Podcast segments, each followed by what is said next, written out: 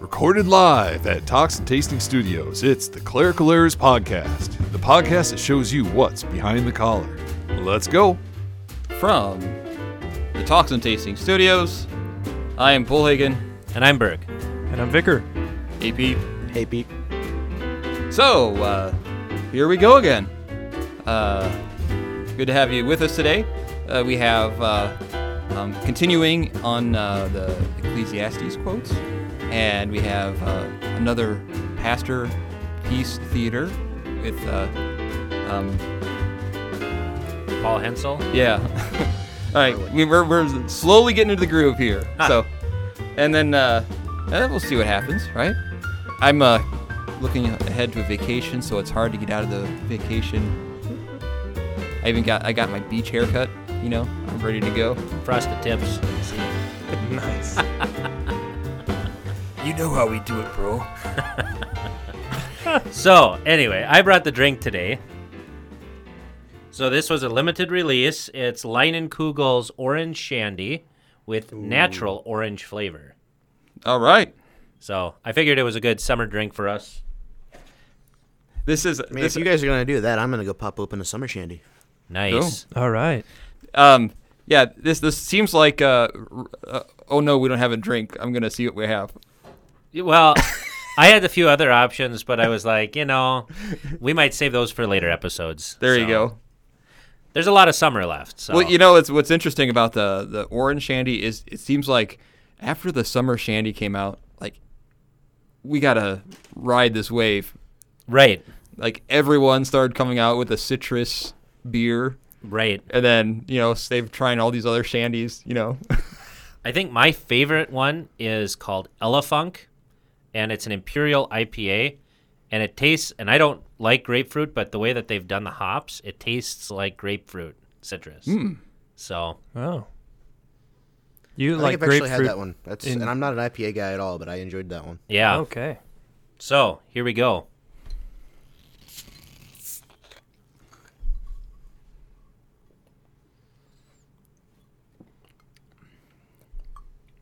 oh yes, very, Wow. very good. So yeah. And has anybody uh, has anybody uh, done any tweets or anything or Facebook deals about what they're drinking? Have we seen any of that yet? Pretty pretty light on the. wait, wait, uh, I gotta stop for a second. what? I love every once in a while we just have one of these tired, awkward starts. Really? I thought it was going pretty good. okay, I- yeah, I never didn't- mind. That's just me. It's just I- you, Pastor. I mean, I'm. I don't know. I don't know what else. I don't know what else to say, man. All right, what do we have here? Um, Oh, we haven't get we haven't done uh 15.0's email yet. He has an email. yes, he does. Holy cats! in true clerical errors fashion. We received this email on May 27th. Hoofda. Okay, let's see here. I just. so we received an email from 15.0. Oh, right. Yeah, I'd forgotten about that. It are you sure we haven't talked about that? Mm. We're positive we haven't. We said we were, and then we missed it two weeks in Yeah. a row. All right. So he what- says, "Hello, clerics. As I was listening to the first edition of the Master Pastor Theater, which has now been changed to Pasture Piece Theater, and thinking of how a smoking jacket might enhance the experience, mm. I had a revelation. Perhaps even an olfactory conversion experience. My thoughts are this." Could there be a connection to the seemingly offensive nature of garlic and the fact that a garlic clove has never been a character on VeggieTales? It seems like a profound insight as to the nature of pop American Christianity, don't you think? Anyways, I enjoyed the new segment. Stay erroneous. Regards, the almost Reverend oh. 15.0. All right. Well, well, for my first response is, "Wow, that guy's going to be a pastor." Hey, True. where, where is he? uh, Where is he going? Where he's going he... to to Rawlins, Wyoming. Nice. So, so yeah. Well, he, here. Um, So first, congratulations. congratulations. Yes. We know your uh, call service was a lot different than ours. And and I remember your your words uh, at the at uh, one of the podcasts when you said, "Oh, I'm never getting a call." so well, you snuck by. So. yeah, it, it's the next wor- vicar I'm worried about as we gain more listeners. They're gonna find out about it maybe. That's right. So, so the other thing is, um, I, I would say Berg, the fact that garlic has not been a character on Veggie Tales probably fits in with actual the theme of what he's writing about. Actually, yeah. I mean, it works pretty well. Um, I do well, and even like the vegetables that people. Well, I won't say that, right? Because there's this little broccoli kid, right? Right? Most people kind of don't like the broccoli. Oh, is there one? So I have bad news for oh. 15.0. There. Oh, There is garlic. There's Gary Gary Garlic. Gary Garlic is a student who goes to the same school Wow. as Junior Asparagus and Oh, fake news! ah, Our 15.0 app gave us fake news. man. You're gonna have to brush up on these things. Yeah, you Came can get out, out more. Well, it's relatively recent. Oh.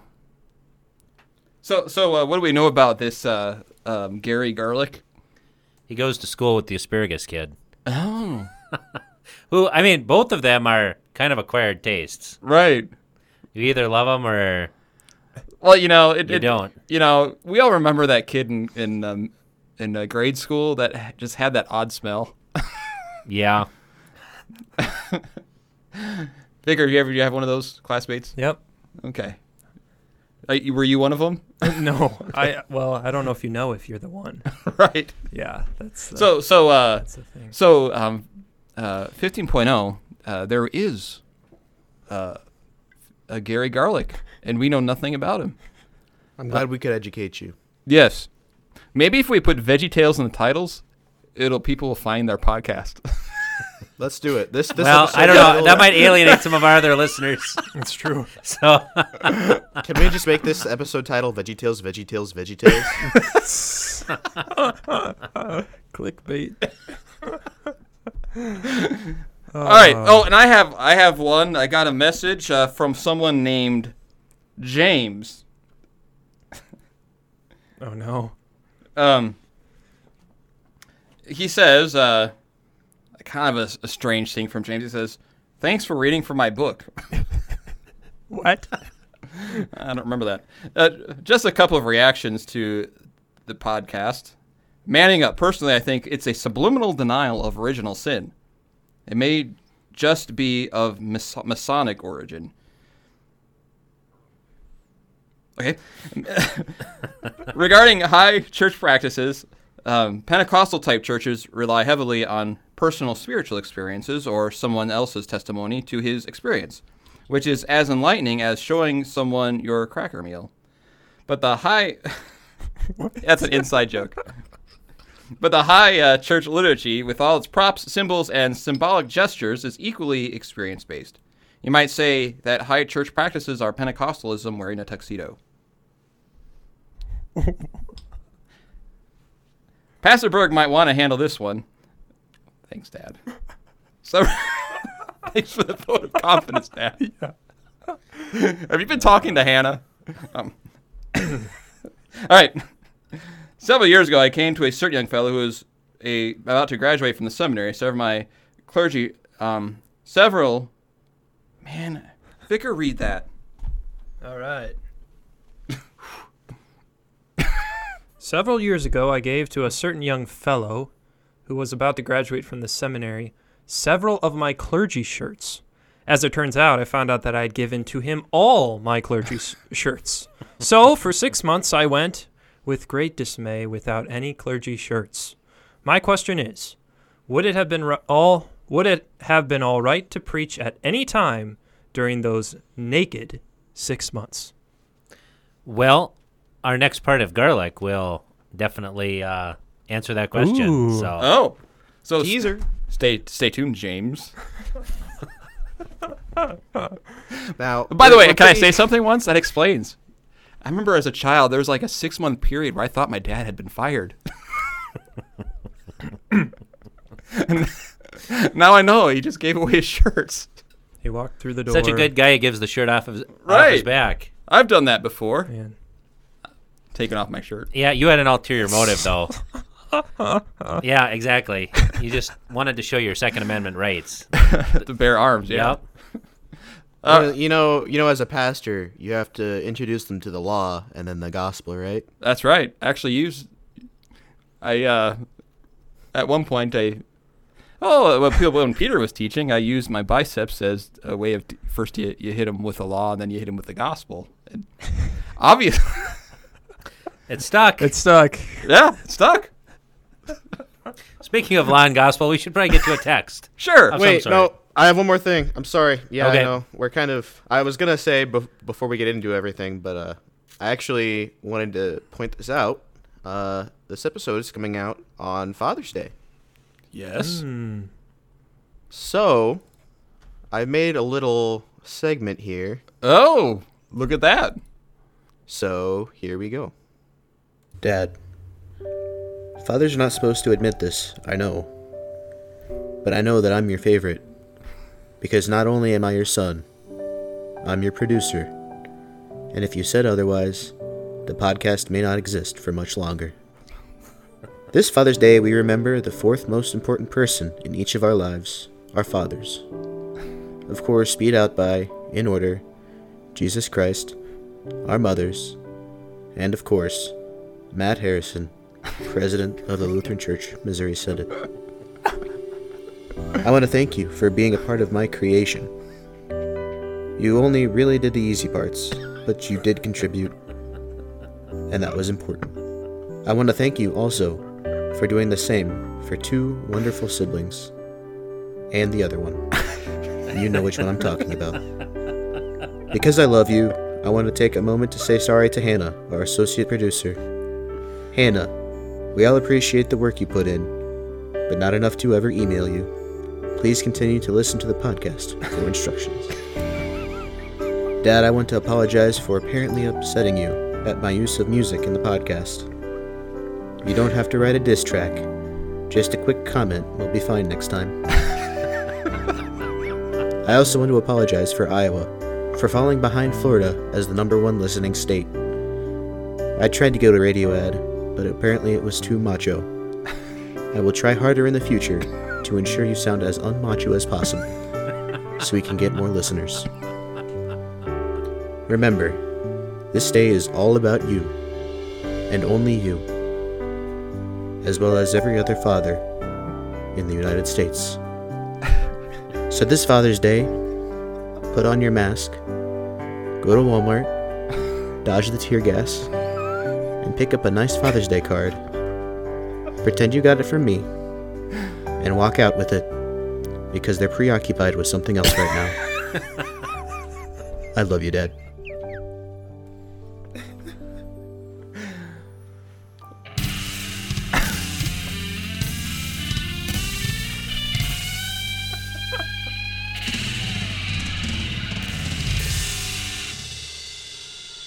Well, thank you, son. I'm speechless. the apple does not far from the, fall far from the tree. and uh, I'm glad uh, that uh, my uh, son has advocated stealing from Walmart.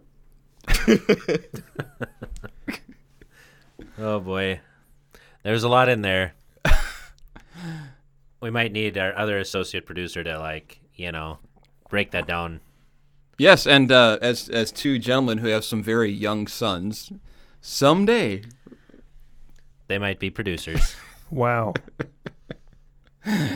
So, well, thank you, Peter. That was awfully, awfully kind of you. Um, I liked it. It's kind of my sense of humor. I've often said that no one can quite make me laugh like my own children. so, so uh, we should get to the text. yes, Vicar. Yeah. So our our text comes from uh, Luke 14. This is the second Sunday after Trinity, and uh, it's often labeled the the parable of the great banquet. Uh, so Luke's account gives us a uh, a master of a feast who invites uh, people to the banquet. He sends out a servant, and uh, he sends it with the message, "Come, for everything is now ready." But they all make excuses, and we're given three responses Uh, I bought a field, I bought five yoke of oxen, and I've married a wife. And so the servant comes back, reports the things to the master, I've, I've used that third excuse a few times. and uh, well, the master gets angry and he says to his servant, Now go out quickly. So there's this urgency to the parable, to the streets and the lanes of the city, bringing the poor, crippled, and blind and lame. And the servant actually says, Well, it's already been done. And still there's room. And then the master says again, Go out to the highways and hedges and compel people to come in. And Berg, maybe there's a translation you like better than the English Standard Version. oh yeah, I I prefer the Great Supper Okay. because you know it's at night. Jesus didn't eat the last dinner, That's true. so lunch happens at nine and at three. Right. So So, uh, Vicar, uh, um, you're preaching because I will be on vacation, and what do you, do you know? What your what direction or is this Not yet. No, this is this is part of the workshop right here. okay? So, um, I think I think the message that the the master goes sends the servant out with is significant. The come for everything is now ready, especially everything. Like this is this is all complete. It's all ready for you just to come and partake in. Mm-hmm. And this is God inviting inviting sinners into his kingdom and this this urgency uh, is behind it. What I'm curious about what the pastors think is uh, what are what are your thoughts about the coronavirus being an excuse for not coming to the banquet that's held at church, uh, the Lord's Supper, in and uh, you know we're not the three excuses that we're given are seem to be focused on possessions and then the third one i mean is like family. That one kind of hits home uh, for sure you know but uh, yeah i don't know. What, what are your thoughts on that? And uh, i think the focus on the text is the call of the gospel being sent out to the farthest reaches of the world and Right. the master continues to call as he continues to call today but there's a warning to those who reject Um, that's a that's a good question. Um, I would say. I would say that the the examples given are a little bit more. Maybe. Um, I'm just kind of talking this one out here. yeah, go for it. Um, I would say certainly, as you ap- apply that, it is a reminder that the greatest gift that you have is given in, in church. On the other hand, too, I also know, especially from a couple of things. One of our, our older members who are very high risk, mm-hmm. you know, I would worry about them. And and and when they say, you know, express that, and they say, well, I, I'm not sure, you know, I certainly don't come down on them. Mm-hmm. Um, and also, I know that there is just genuinely so much anxiety about it still. You know, especially Right. when people are just attuned to to the radio or or keep on hearing that in our county the numbers keep going up. You know, uh, I personally am less worried about it for myself, but I'm also concerned about you know older folks. So that being said, um, uh, the greatest gift that you can have is a Lord's Supper. And I would say in the the parable, it's talking about salvation and not salvation. Right? Salvation and not Me- right, meaning that uh, um, you have the, the one one group comes to the banquet and they're saved eternally, and you have another group that rejects the gospel right. wholesale. And so I would say you can apply it certainly on the one hand that that this, the rejection of the gospel leads to that, but you you I'd be very careful to say okay if you're worried about the coronavirus you are then completely Yeah. rejecting the gospel. Yeah, That's that would be my concern. Yeah, I mean, can it be an excuse? I think so. Mm-hmm. I think it, and this is where people have to examine themselves, right? And really get down and, and actually examine themselves on on uh, how important God's word is to them.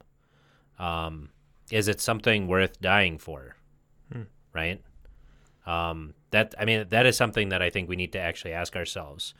And also, do you desire the Lord's Supper? Because a lot of these people who are afraid of it actually try Right. to set up other ways to do it, right? Yeah. You know, Just Um, it's just like we said other ways. Like I'm still doing some small group communion services. Right. Still, even though we have Sunday morning services.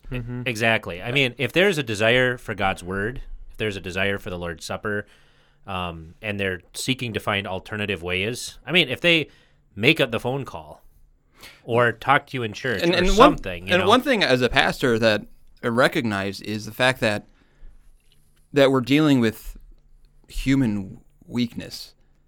And I'll give you an example. I, I talked to you about this before, Vicar. Is many many years ago.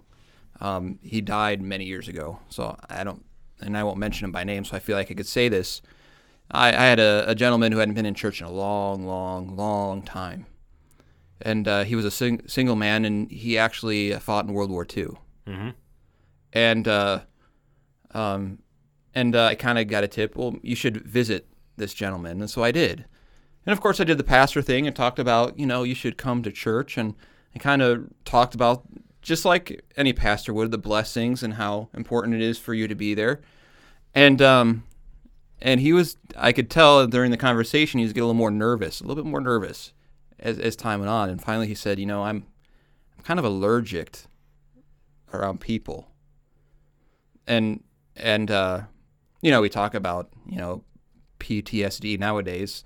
He he never got any of that, you know, and I know, I know I would never get him. I would never be able to get him to walk into the church on Sunday morning because he couldn't do it.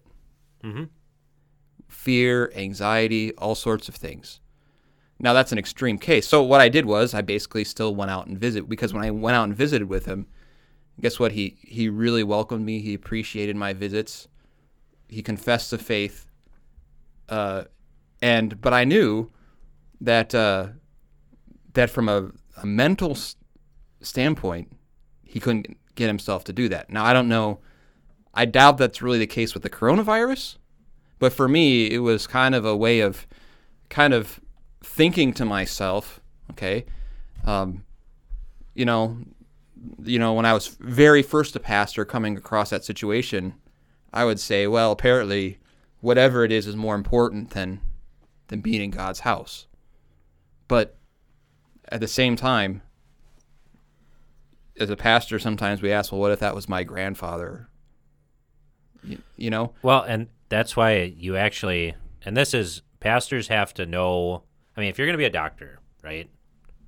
You actually have to know the people, Right. right? You have to know their medical history. You need to know this and that, right? Mm-hmm. And it's not easy, you know, um, but you have to do it. On the other hand, that means the people actually have to talk to their pastor, right, you know, and tell us what's wrong because we can't help you if you don't talk to us. and and and, and if I might say, may say something about the the younger generations as time goes by, there there is I don't know what it is. There is an increase increasing anxiety just to talk to someone. There's there it's not easy for people just to call a pastor and say, "I'm worried about this." um, I didn't. I don't. I don't know what it is. If if there's just a, a lack of social interaction or something like that. I mean, but the point of this text is is that not everybody is weak. Right. And people do need to be called on their excuses, yes. you know. And at the very least, they need to acknowledge and it sounds like this gentleman did. He acknowledged his his weakness, hmm you know, and saw it as a weakness. hmm Because I mean, this is the thing is that weakness can very easily turn into an excuse, which then turns into eternal death. Right. you know that's and that's what church is for church is for the weak church is for uh, those who are um, not strong you know that's what church is for um, you know and whether that's meeting with the pastor on your own as a shut-in or uh, walking through the door you know you have to you have to do it at some point Right. you know, because God actually commands it, Right. you know. Um, And, And- but it's also, you know, from my point of view, um, I think what of a what a blessing it was that someone said, "Hey, pastor, can you go visit this guy?" right, you know. Um, And I mean, this guy is probably one of the poor, the the lame, and the blind that were brought in. You know, um, I think there is something to be said about compelling them to come in. You know, right. that uh, you know we should be speaking God's word on a regular basis to those you know who who don't know, because I mean the end of the text, I mean is it ends on the law, right? It doesn't end on the gospel. It doesn't end, and they lived happily ever after in the full house of God. Right. It ends with those who rejected shall never taste my supper. Right. You know, and um, You know, one thing I'm, I'm very pr- proud of Vicar, and, and actually, if there are pastors listening, okay, um, can you talk ab- about the how you're doing your um, your devotions? Um, because a lot of pastors may not know this is available. Um, Yeah, so I've been using Google Meet, which is now, my understanding, free, um, a free platform for all everybody with a Gmail account. Google Meet allows you to create phone conference meetings from your computer, from the internet connection, and you can actually call people in to a phone conference call that don't even have internet in your phone. So for rural communities and for pastors that have elderly members that don't have internet and are really isolated, they may have a phone in their care facility or something. I call people in. I had three people that were in the same hallway in a nursing home this morning that were all on the phone with me. It was sweet. So, um, so yeah, Google Meet is what I'm using, and you can have up to 250 people. I mean, this is just incredible. and and you have what about 30 people each Yeah, time? yeah. In the mornings, about 30 people when we pray matins, and then in the evenings, about 20 households when we pray evening prayer. And it's a beautiful thing. I mean, these, you know, uh, elderly individuals that might not be familiar with these prayer services, like evening prayer, which has the Magnificat, the Song of Mary, in it, they're telling me that they wake up in the middle of the night and they have the Song of Mary in, in their head. And it's like, And, and, and, it's it, just peaceful for them. and, and, Very- it, and it gives them yeah. kind of a sense of community too that they're right, they're not just like on the phone listening to something that they're listening with right. other folks. Right, and uh, and that's the text I think is great about the ingathering of the people are together. We're all at the table together. I mean, there's this physical gathering together that uh, that is what the church is. It's now by faith in Christ, but also on the last day. There's this this eschatology, the la- the last things when Christ raises us all up and gathers us together at Mount Zion, physically in our bodies to feast. Yeah, and uh, what I like about that, what what you're doing, Vicar, is as we said from the beginning, I worried about the fact that, you know, when we had just online services, that left out a good portion. right of people. Yeah, especially in our community. Um, I wouldn't worry too much about it because it sounds like from the statistics nobody watched That's the online stuff anyway. So, Or you're, they're not watching their own. so you know, right. I I do remember like where uh oh I'd see someone who's having a, an evening service and I I you know oh I'm the only one watching. right? Yep. So, and that's also an excuse Right. for a lot of people, Right. right. So, but but you when know. you talk about nursing homes, which could be locked up for a long time still, right? and and the elderly especially, which is most of who you're Yeah. doing this Yep. with. Yep. Um, it's really a, a and and it just takes a click of a button. It calls them all, right? Well, I en- enter their phone numbers individually, but it's very easy. Takes a minute. They just pick up and they're on, and I do the rest. So, yeah, it's great. So, all right. So uh, that brings us to the uh, as I see the stopwatch continuing to going, keeping us moving. Good job, Pete. Tuck, tick, tuck. Um, is uh the uh, top twelve list. Peter, play the intro. Enough nonsense. It's time for Bullhagen's Top 12. So, as we did last time, all right, um, we are talking from Ecclesiastes. We're using because I thought when we started this that we could use a little wisdom, Yes. and uh, and uh, Solomon in Ecclesiastes plot p- provides um, a lot of wisdom. And uh, I have this commentary. What are you guys sharing? You wouldn't get it, Pastor. Do you get it? Is that in a book? All right. Great podcast information. Thank yep. you. Yep. So, um, uh, Ecclesiastes, uh, words of wisdom from Solomon, and I have the commentary uh, from a Dr. James Bollhagen, where we're reading a small section of Ecclesiastes, and then we're hearing some commentary from it. So, uh, we'll go with uh, four verse four, Vicar. And what number is this? This is, I think we only got three last time, Yeah. So, so this would be nine. Am I wrong, Peter? Uh, Yeah, we nine. did- yeah, we only did three. All right, number nine. Number nine. Then I saw that all toil and all skill in work come from a man's envy of his neighbor. This also is vanity and a striving after wind. All right, so ah, that's awesome. what? Just you like that verse? I do actually, but What do you like about it? uh, it just shows the futility of trying to keep up with the Joneses. Absolutely. What? this is gonna blow your mind. Okay, I'm reading exactly what I'm gonna read. What it's gonna read. Okay. Okay. All right. This is what uh, the um, Dr. Bollhagen writes. He says, "When work is wrongly motivated, it becomes all-consuming. Keeping up with the Joneses Ah, turns from one work one a worker into a slave, a slave of the world's twisted values. Such a person continually measures his personal worth by production quotas and worries about his relative worth compared to others. As Solomon did in uh, 1 verse 16. Like Solomon, he becomes enslaved by the goods he has stockpiled. He becomes a slave to those who will lay under, undeserving claim to his inheritance. Undeserving claim to his inheritance. Ultimately, he becomes a slave of his neighbor, as he burns the midnight oil to acquire what he supposedly to what he is supposedly to I can't read today. Uh-oh. All right. Ultimately, he becomes a slave of his neighbor as he burns the midnight oil to acquire what he is supposed what he's supposed to enjoy. Well, I'm gonna start over, Peter. What is wrong? You don't have to. You can keep going. All right. he becomes a slave to those who will lay un who will lay unservant. Uh-oh. All right.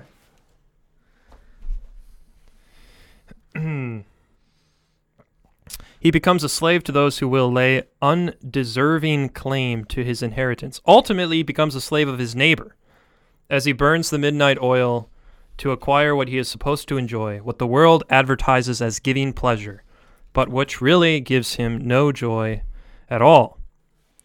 Believers who operate with God's values work hard too, even though by God's free grace they already have all the treasure they need for a blissful eternity. In the meantime, they rejoice in the work itself, which is a gift from God, and are content with the simple pleasures God grants them through their vocation. In this way, the raging fire of envy is quelled into quietness. The vicious com- competition born of jealousy is turned into the cooperation bred of compassion for fellow sinners. Unbelievers work hard to try to get what they think will satisfy them. The children of God work hard in joyful gratitude because Christ is their vicarious satisfaction. As with anything else, it is the spiritual motivation in the heart that makes the difference. So, Vicar, what does vicarious satisfaction mean? That Christ is our substitute, that his death on the cross actually paid for our sins. And so, uh, by his his death, he took our place, and he took the place of all mankind. And in his death, he, he paid for the sins of the whole world, uh, not just not just the few, like uh, the Reformed would say, but Not just Whitey, right, everybody. but everybody. All right. if that doesn't get us emails, I don't know what will. Well, hey, I I thought that was a you Yeah. know. No, it's fine. yeah. Well, I mean, would you prefer he didn't just die for crackers like us? All right, now we're gonna get some emails. I'm, I'm not. I'm just. I'm not giving you a hard time. He's talking about garlic. Calm down. All right, so uh, we are at number eight. Number eight. Um, and this is uh, a section that talks about 4, 10 through 12. Okay. Here it is. For if they fall, one will lift up his fellow, but woe to him who is alone when he falls and has not another to lift him up. Again, if two lie together, they keep warm. But how can one keep warm alone? And though a man might prevail against one who is alone, two will withstand him. A threefold cord is not quickly broken. Ah, I feel like I'm at a wedding, right? Don't get Berg on that. Ah. we'll see what the commentary says. Uh, the commentary says, "Herein is a great uh, herein is a great capsule summary of the biblical wisdom, which answers this question: How can the child of God survive each day in a rotten world until God effects His final deliverance? The God behind these scriptural words of wisdom is seen as Creator who formed Eve as a command- companion of Adam." So that he would not have to face life in the not good state of being alone.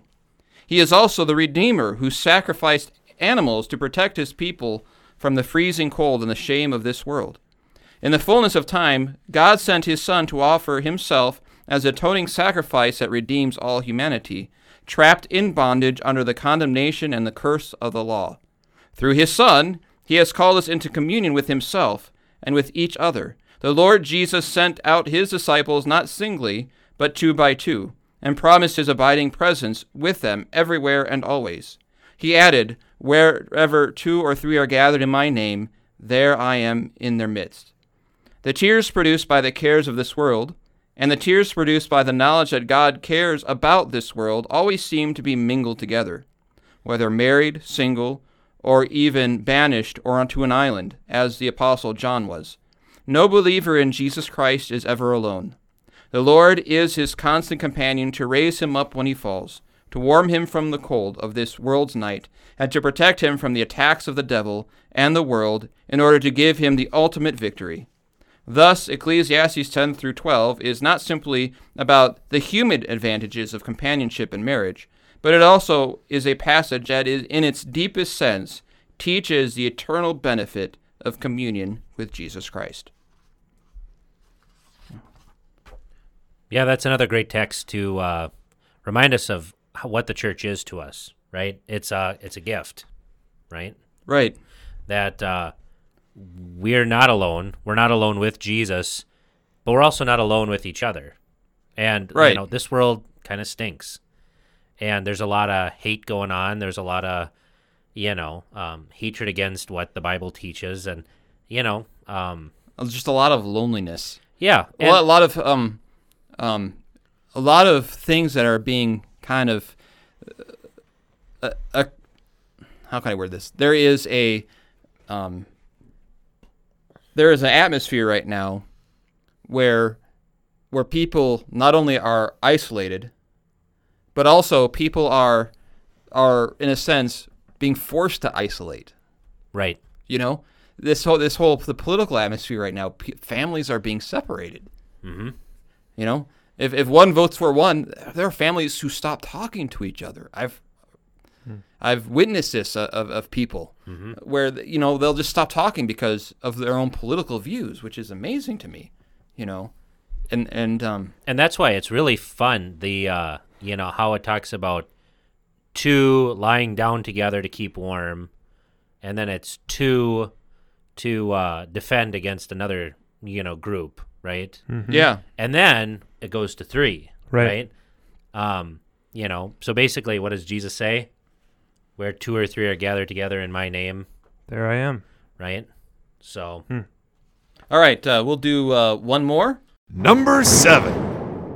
Um, this is from uh, f- uh, a part from uh, 4, 15 through 16. You want to read 15 and 16? I saw all the living who move about under the sun, along with that youth who was to stand in the king's place. There was no end of all the people, all of whom he led. Yet those who come later will not rejoice in him. Surely this also is vanity and a striving after wind. Uh, Dr. Bollhagen says, regardless of the particulars of these verses, one idea, idea remains clear. Earthly life in all its aspects is temporary.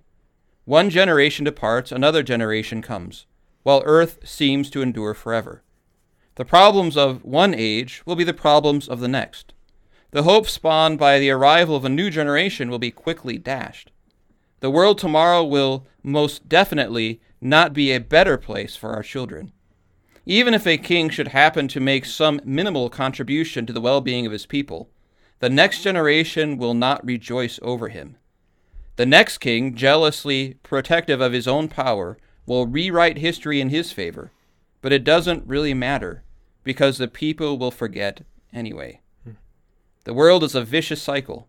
As the preacher says, add a sinful king to that vicious cycle, and the result is the same vicious circle with an additional oppression thrown in for good measure.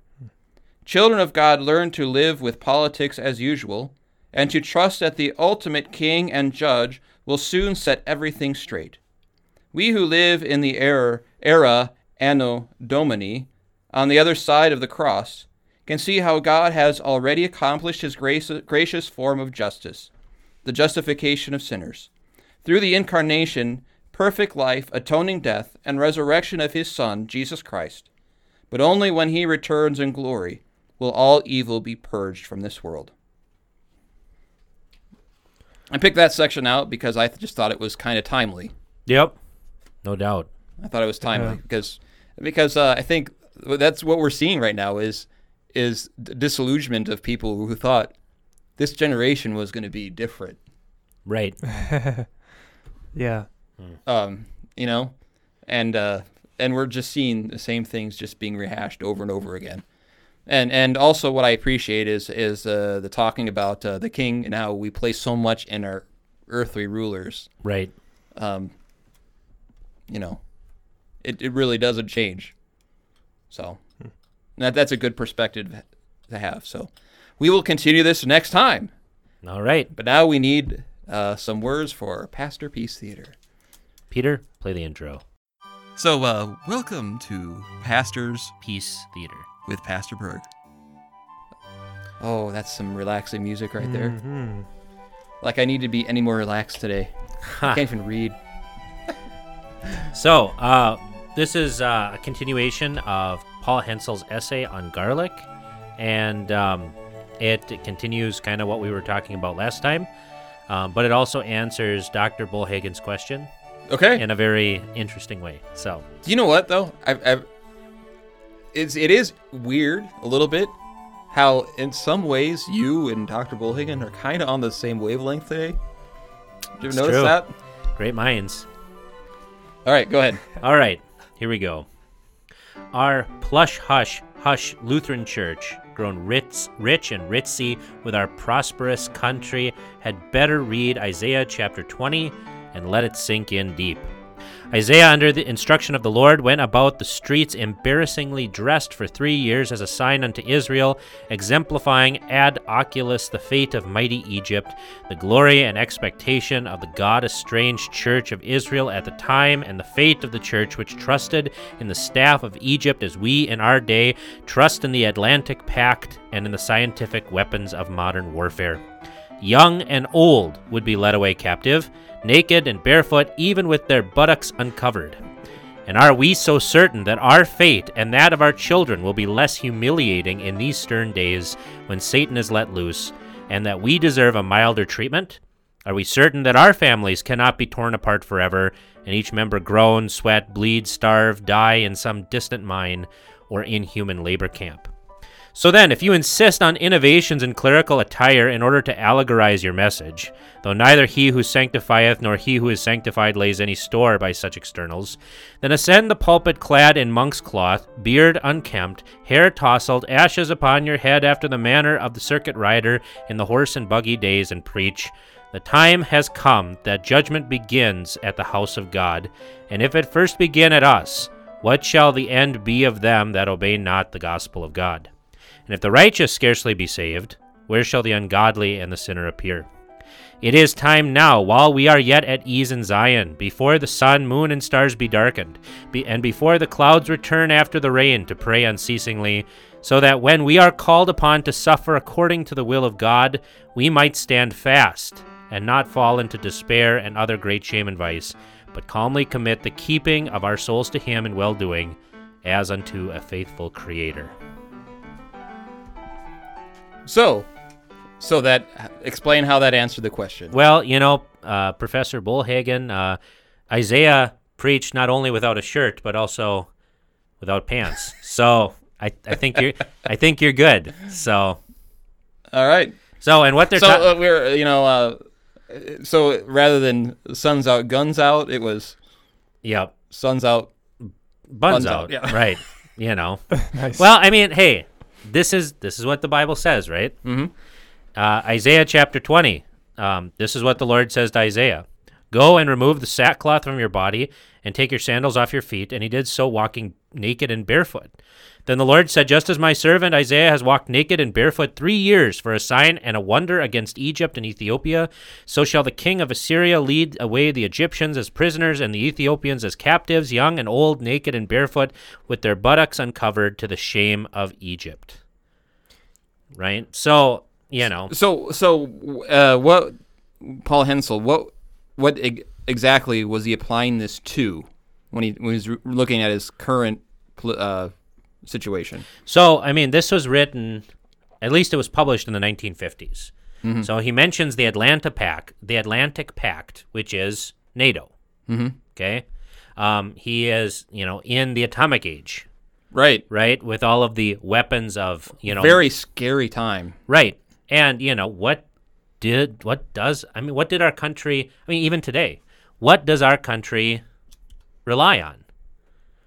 It relies on its great and mighty military Right. where we spend uh, billions and billions of dollars. Uh, probably, I, I can't even remember what it is, more than the next like four countries combined. Right. You know, um, and this is this is God's point: is that if if I don't give you success, right? And see, this is what the children of Israel did. They also trusted in their superpower. They trusted in Egypt, Mhm. right? They trusted that Egypt would save them from the Babylonians, that Egypt would swoop in and save the day. But that is that is not what's going to happen, Right. right? Um, and so, in the same way, uh, we should knock away all of these earthly props, right? Um, and God has already done that with Corona, right? He's shown us that science is definitely not united, Right. that there is very little that can be done to actually stop this. And we still don't know. and we, You know? there's there's so much we don't know about this. And it's just a tiny little virus. I mean, uh, it's a virus that affects 2% of the population at the moment. Right? Right. And so the thing is is that God is humbling us. Um and uh and that's the thing is like we have put our trust in all of these other things. Everybody thought they would die old in the nursing home, and now the nursing home is the worst place to be. Right. You know, um, we trusted in our wealth. Well, now the economy is tanked, right? Um, we, so we trust in our, our technology, even our like our cell phones, that kind of thing. But that that's just making us feel more lonely. exactly. Yeah, sports have been stripped away. So all of Yeah. these things that we've trusted in uh, are finally being revealed to be the broken reed that they actually are. A reed that if we lean on it too heavily will pierce our hand. And that's the whole point is that um, we, while these things are good things, good gifts from God, uh, we should obviously we should obviously reflect on ourselves, Right. And um, you know, and uh, see if these things are idols Right. you know because he's right judgment begins at the house of god Mhm. right and if the righteous scarcely are saved what's going to happen to the wicked you know I liked his uh, his picture of the preacher taking the pulpit uh, with uh, following a carriage ride. I mean, he's talking about the days of old with the circuit riders riding to the different churches because of the lack of preachers. mm-hmm. But I think of myself on my bicycle. I don't have quite a long dri- uh, ride to church, but uh, And it's a reminder too that we have it as so easy as pastors. oh, yeah yeah. well even uh parishioners have it easy Right. like i mean i look at how st paul's was formed i mean they were traveling what 15 20, you know 10 15 miles on uh, by horse and buggy to get to church Right. And they finally established their own church in 1895, which um, both both your congregation and mine are daughter congregations of Of- um, of Emmanuel, which is a Bede Lakes uh, Bede's Lake Church. Right. So you know, Yeah, and the fact that you know, although it's it's different in the sen- the sense of, you know, at the same time, uh, we have all sorts of new things to worry about that they didn't. All sorts of new temptations, diversions. yeah, they still had dancing and card playing and Yeah. you know, so. Yeah. But no, that's the thing is that we are so very rich, and we don't even uh, we don't even know it. Yeah. Um, and um, Isaiah chapter twenty is a great reminder uh, of where to find your strength and where to find and where to place your hope because it is not in the powers of this world. Right. I remember, you know, one one thing I always uh, like to think about sometimes when you're a pastor a long time is you think of some of the stories you hear, and uh, you know, I think of um, this elderly member I had. He talked about his days when he and his wife first married. This was he was talking. This is when I was first a pastor, not even here, and uh, um, he talked about his life. One is uh, his uh, parents um, both died when he was young from the Spanish flu. Mm-hmm. Now he just knew that we he, he didn't understand the historical context as much as we've been hearing about. it. He just said, "Yeah, yeah, um, they just had there was just like a really bad flu that came out." That's the way he described it, and his parents died. And then he talked about uh, about uh, his his uh, his earnings when he first got married, and uh, they would uh, lived off the, the land on a small farm, and then he would bring in uh, the cream uh, or the butter from his, his dairy cow, and that would he would get fifteen cents, and that with that his wife would buy the sugar Right. that she needed, and then uh, they would you a lot of times had an extra five cents to go to the picture show that week, right. and and he talked about he talked about he, he mentioned that was the happiest time of my life. Yep. think of the, the hard work that you know when uh you know having parents die from the the flu Yep. you know which was a little over 100 years ago um, which kind of shows his age and now my age but um but i i just i just uh that's one of the beautiful things for me over the years about being a pastor and and i've, I've mentioned that before many times Well- how i i missed a lot of those those people And if you really want to see some real suffering, are there any uh, Siberian Lutheran mission videos of like where they where they talk about what the church has gone through Yeah. there? Yeah, you can uh, find those on uh, the Siberian Mission Society uh, Yep. website. Maybe we can uh, post that on our Facebook page or something, Yeah, we Because- always say that. and we never do. Well, you know, because like their last pastor, it was the second largest denomination in Russia before the revolution, and um, uh, their last pastor was killed in 1935, and so these people had to go for decades without pastors. All their hymnals were burnt. They had to copy them by memory.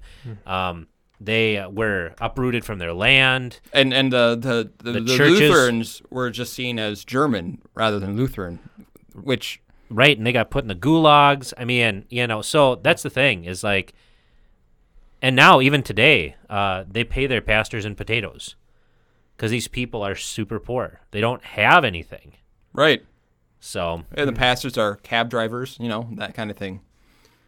Yeah. All right. Uh, do we have any news that bothers Berg or anything like that?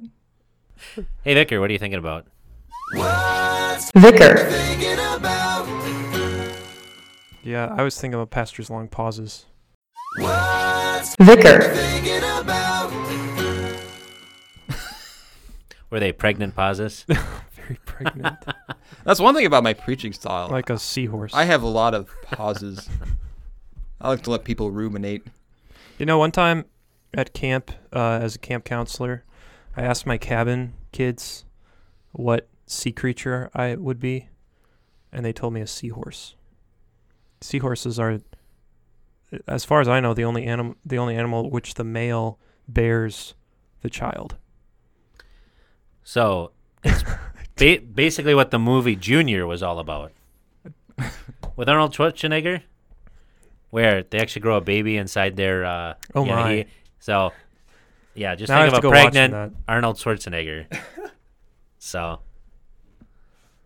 Um, yeah, the third phase begins when the female's brightening and wait, we should talk about that. Peter, this is a family show. We don't want to make all the well, the seahorses. in- seahorses are the in a family way. So, All right. Well, I think that's probably enough for a show. so yeah. Um, thank you for listening. Or uh, have we done a thing where they can reach us yet? I don't think so. All right. They can reach us at uh, um, feedback at clericalerrors.org, or they can send a, fire us a message uh, on Facebook. We'd love to see a message on Facebook. Yeah. And uh, by the way, our listenership it keeps going up lately. So, um, except for Oklahoma. yeah. But uh, thank you for continuing to share the word. Um, we enjoy doing it, and, and uh, uh, it makes us happy when people are are, are listening along. So, um, uh, and also and we have a Twitter. and we have a Twitter at me, bro. Clerical errors P P for podcast. Um, so thank you for listening. I'm Bullhagen, And I'm Berg. And I'm Vicar. and may your garlic be veggie. Thank you for joining us. This podcast is available on iTunes, Google Play, Spotify, or wherever else you get your podcasts. Questions, thoughts, concerns? You can contact us on Facebook at facebook.com slash clerical errors podcast, on Twitter at clerical errors p for podcast, or email us at feedback at clericalerrors.org. Thanks for listening to Clerical Errors. See you next time.